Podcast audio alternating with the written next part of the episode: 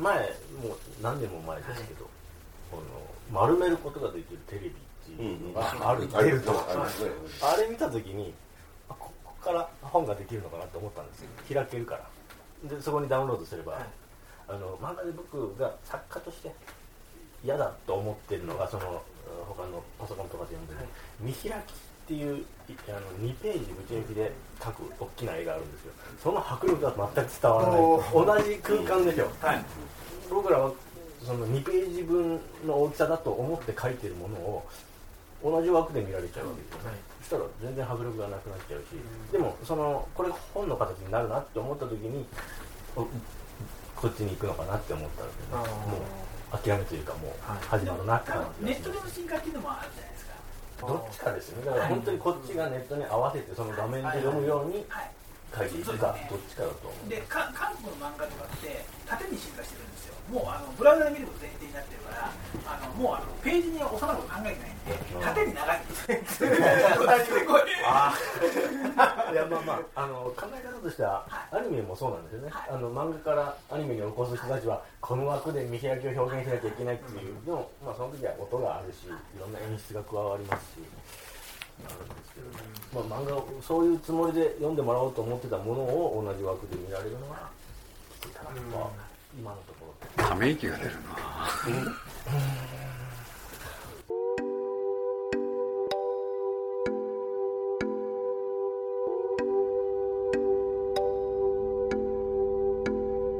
まだスティーブ・ジョブズがこの世にいた頃のある夜のこと。今もうすでにあの大きなビジネスで成長しているネット上のコンテンツビジネスは全てサーバー型なんですよ。アメリカの企業っていうのも大体分かってます。サーバー型に移行しないとコンテンツビジネスは成り立たない。だからそういうコンテンツのプラットフォームをアマゾンとアップルが構築して彼らが全部牛耳って終わってしまうだろうと。そうするとどうなるか。価格決定権が失われる。あのなんかプロモーションをしようと思ってもアップルの許可がないとプロモーションすらできない。マーケティングもできない。そういう未来が待ってる。まるで黒船が来襲した幕末の志士たちのように。その夜レンガ屋には侍たちが集まっていました。このコンテンツがクラウド化されたのが外資のプラットフォームによって実現された未来。あのアップルとかアマゾンの奴隷になります。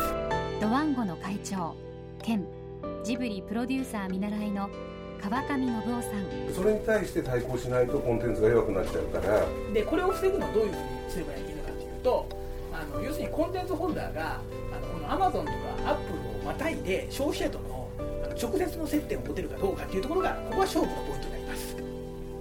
でどうやってこの顧客との直接接点を持つようにするのか、まあ、簡単なことを言うと、えその時に僕は何があのあの一つ武器になるかといったらまだまだそうは言っても多い既存流通なんですよ。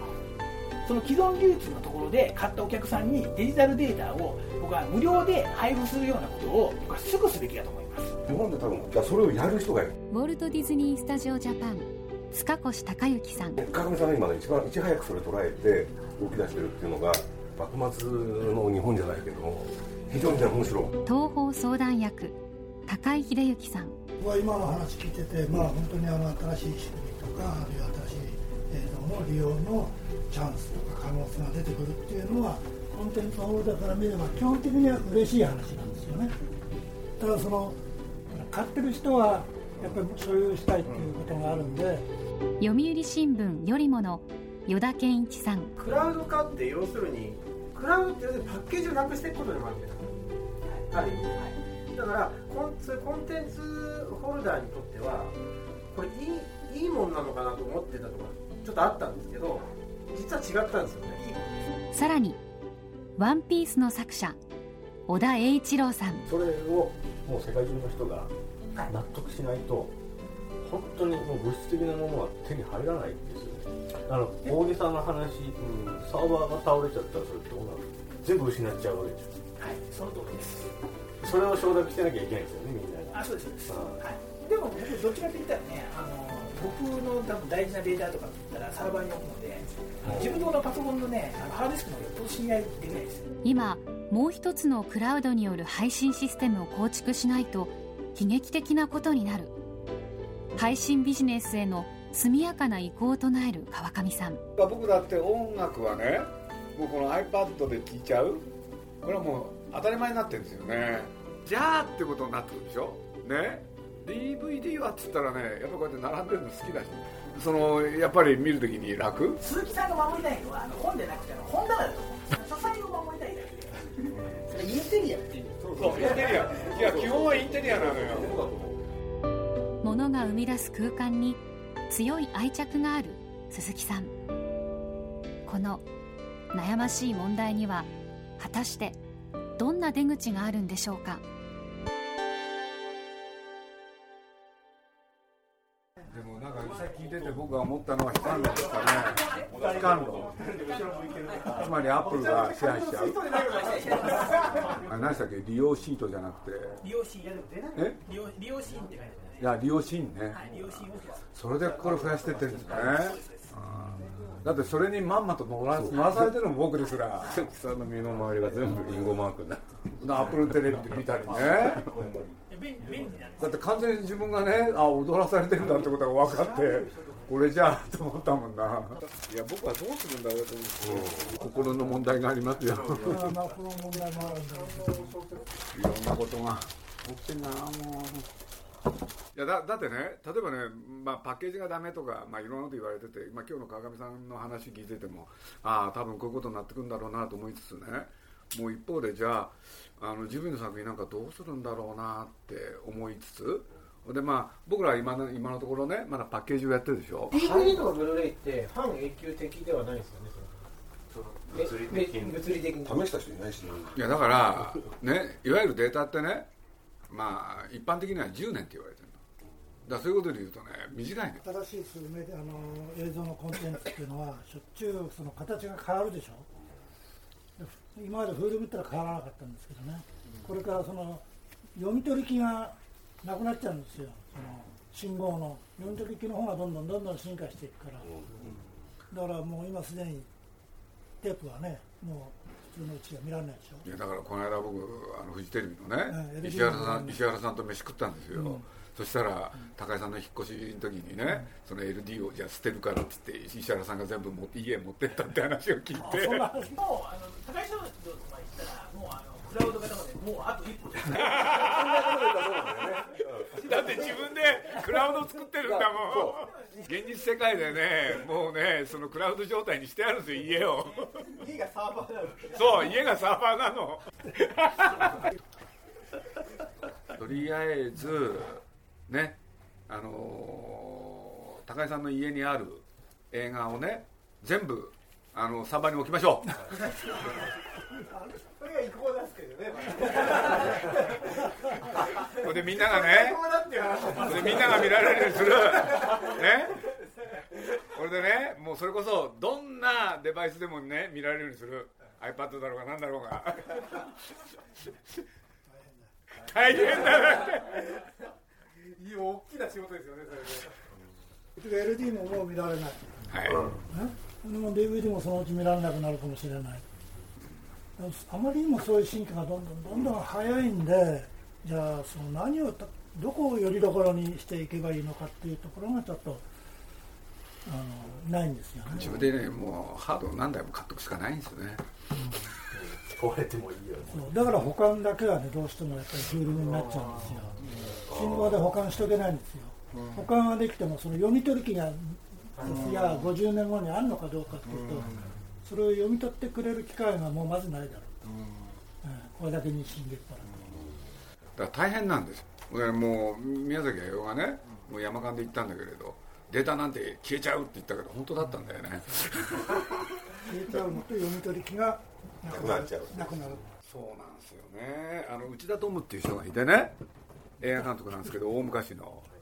でこの人のフィルムの切れ端が日活にいっぱい残ってるわけですよ。そうすると僕はねこれはやっぱり見てみたくなったんですよね。でそのリストをある時手に入れてで日活の社長にね「あんたのとこにこういうものあるよ」って言ったら社長は知らないわけですよ。でこれはいいなと思ってね。で僕が目論んだのは、えー35のね、あのー要するに子供用の映写機を作っちゃって。それの、えー何かを見るわけだからねフィルムをねどんどんあのおまけとしてくっつけて売っちゃうのはどうかなと。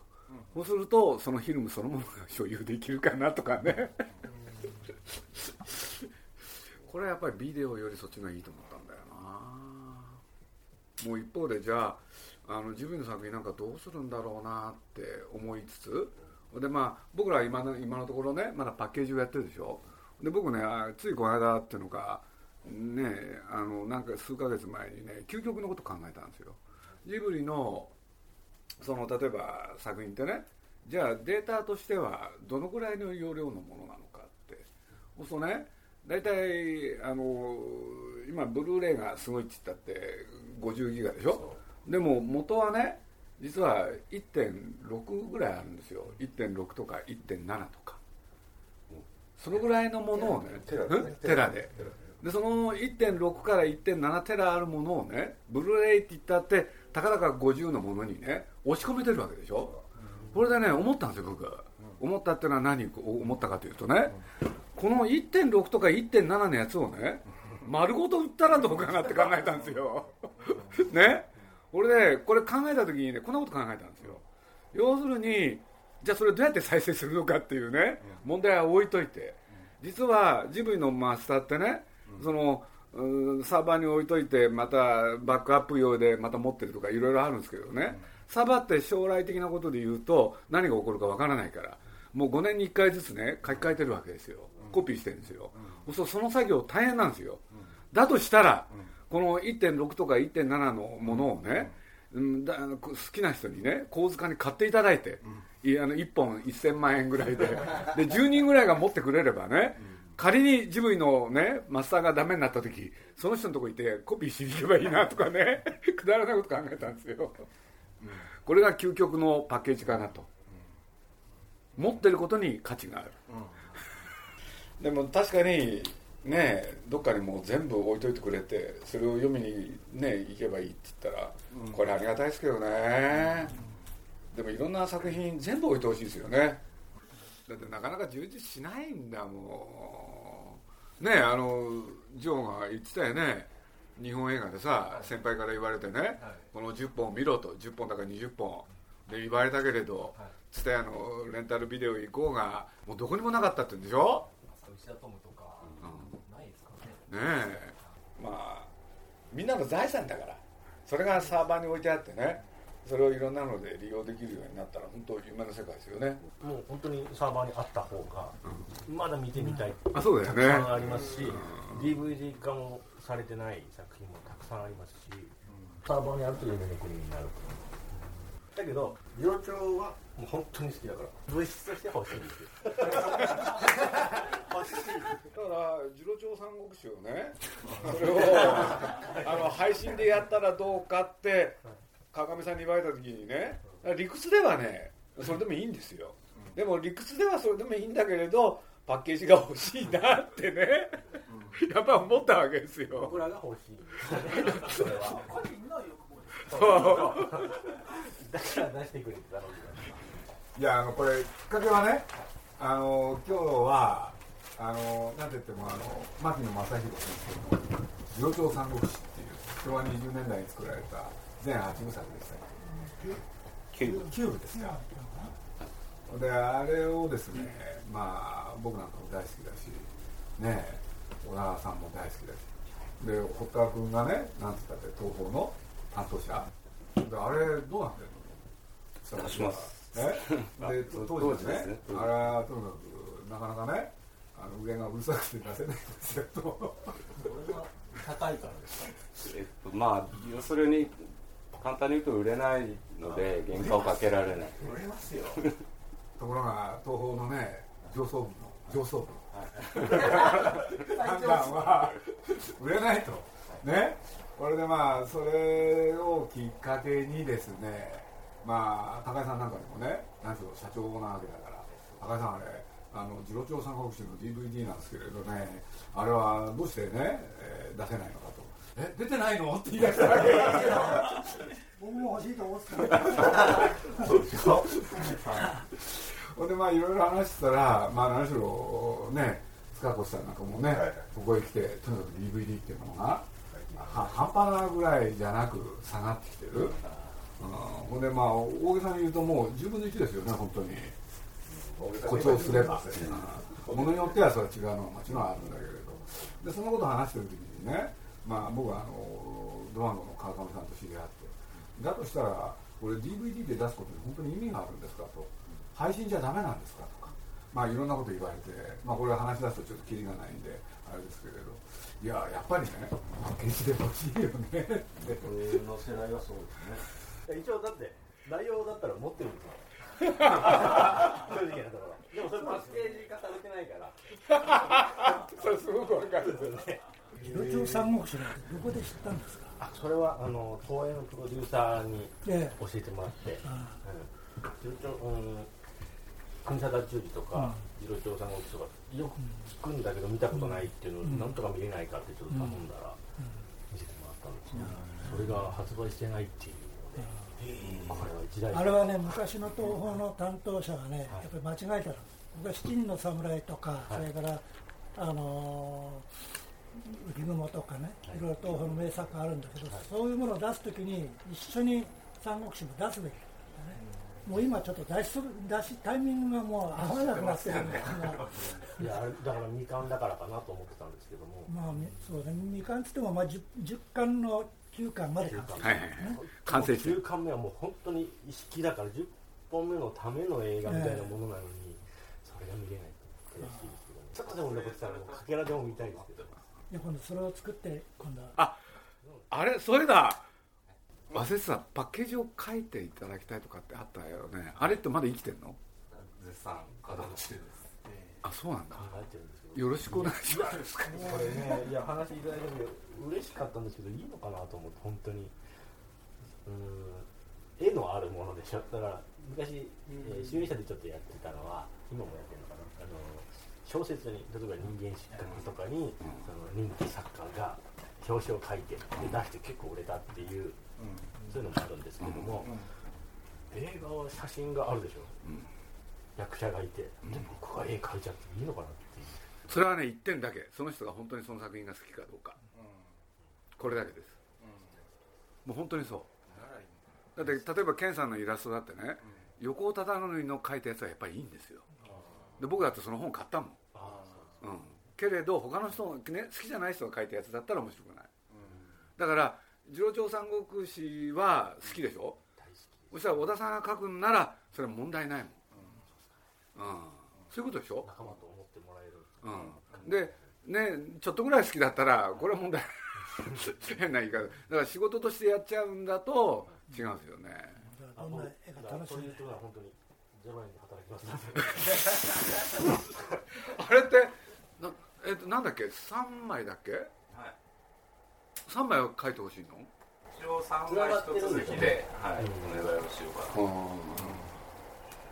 まあ、六丁三国志なんか3本だけ見たらしょうがないんで、そうです全部買っていただかないと、いろいろ考えて、まあ、メインキャストも数えてみたら多分まあ10人ぐらい。味方のメインキャストだけで、まあ、3本4人ずつ分ければかっこいいかなとか。いやこれはもうパッケージになるだけでもうとにかく。でアニメにしろって話が無理ですこの絵で。いやこれはねだってだってさよだちなんか YouTube で見たって言ってたじゃん。見ました見ましたよ。ね？あのラジオのやつ聞いて。だからあのラジオを後輩の作家さんたちがキャンプの聞いたと、うん。ほんで「あの次郎長三国志見ましたよ」って言うんですよ。うんうん明らかに見てるはずないんですよ。だって出回ってないんだから。だけど牧野正弘で「次郎長三国志」っていうタイトルはもう他にもあるしなるほど。間違っちゃうんですね。鶴田浩司とか。僕が見てほしいのはやっぱり石松が森重久がやってないと困るんですよね、これ1個しかないですうんだから、ねもうそれを今度発売したらプレゼントしようと。なるほど。見た見たって言う。だってこれもうだっていきさつから考えたら小田さんが書いてくれたらねやっぱり俺なんか嬉しいもん、いや他の人が書くとちょっとね、僕らがそれ手に入れば一番嬉しいだけなんですけど、やっぱり若い人たちに見てほしいっていうのがありますよね、うん。それで、うん。あじゃあ伝えていきたいっていう、現物支給でいっぱい。パッケージができた時いっぱい。現物でこの何でもそのライブラリーであれば。あいやいやその次郎長三国志をまず。い。ろんな若い人たちに見せたい買っていうただくようこれは何で出すの？ブルーレイで出すいや DVD ですの DVD なのブルーレイで出しなさいよこうなったらもう。だってそのねこれ発売に至る経緯の中で小田さんの熱意が大きいよね。そうですね。やっぱりパッケージでなきゃね。そういうおじ今日は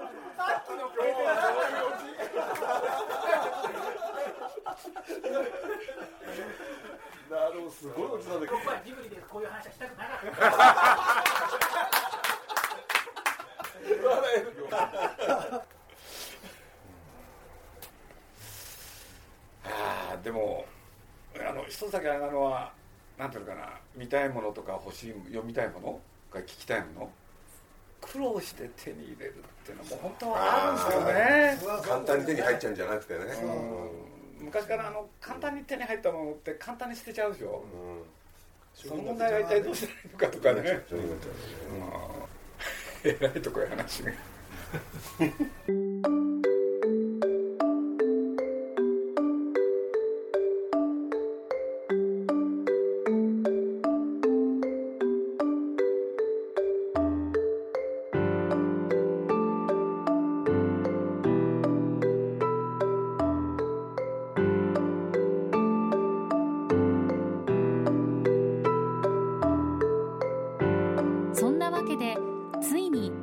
幻の次郎長三国志は54年の時を超えて DVD 化。小田栄一郎さんがジャケットを描きしかもタイトルの文字は鈴木さんが書いて発売されることになったんです。10月28日に第1週が。11月25日に第2週が。12月16日に第3週が発売。価格はそれぞれ1万1550円です。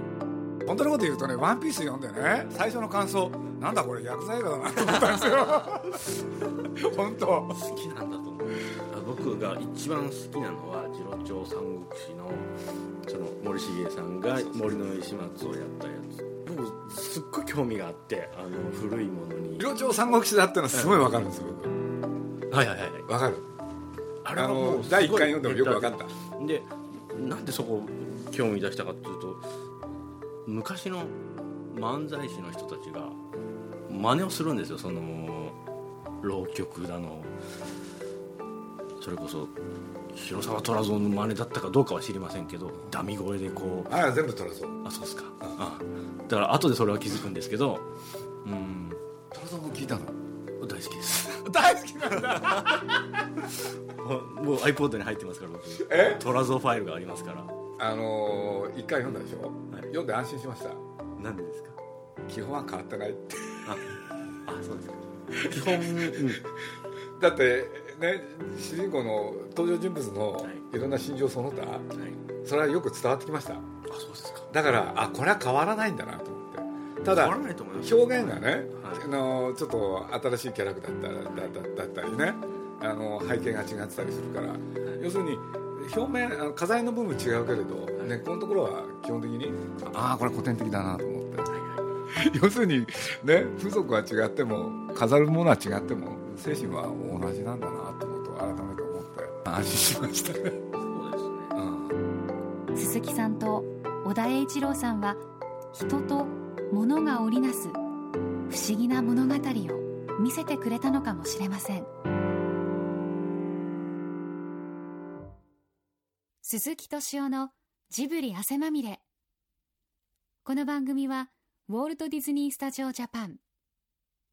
JAL 街のホットステーションローソン。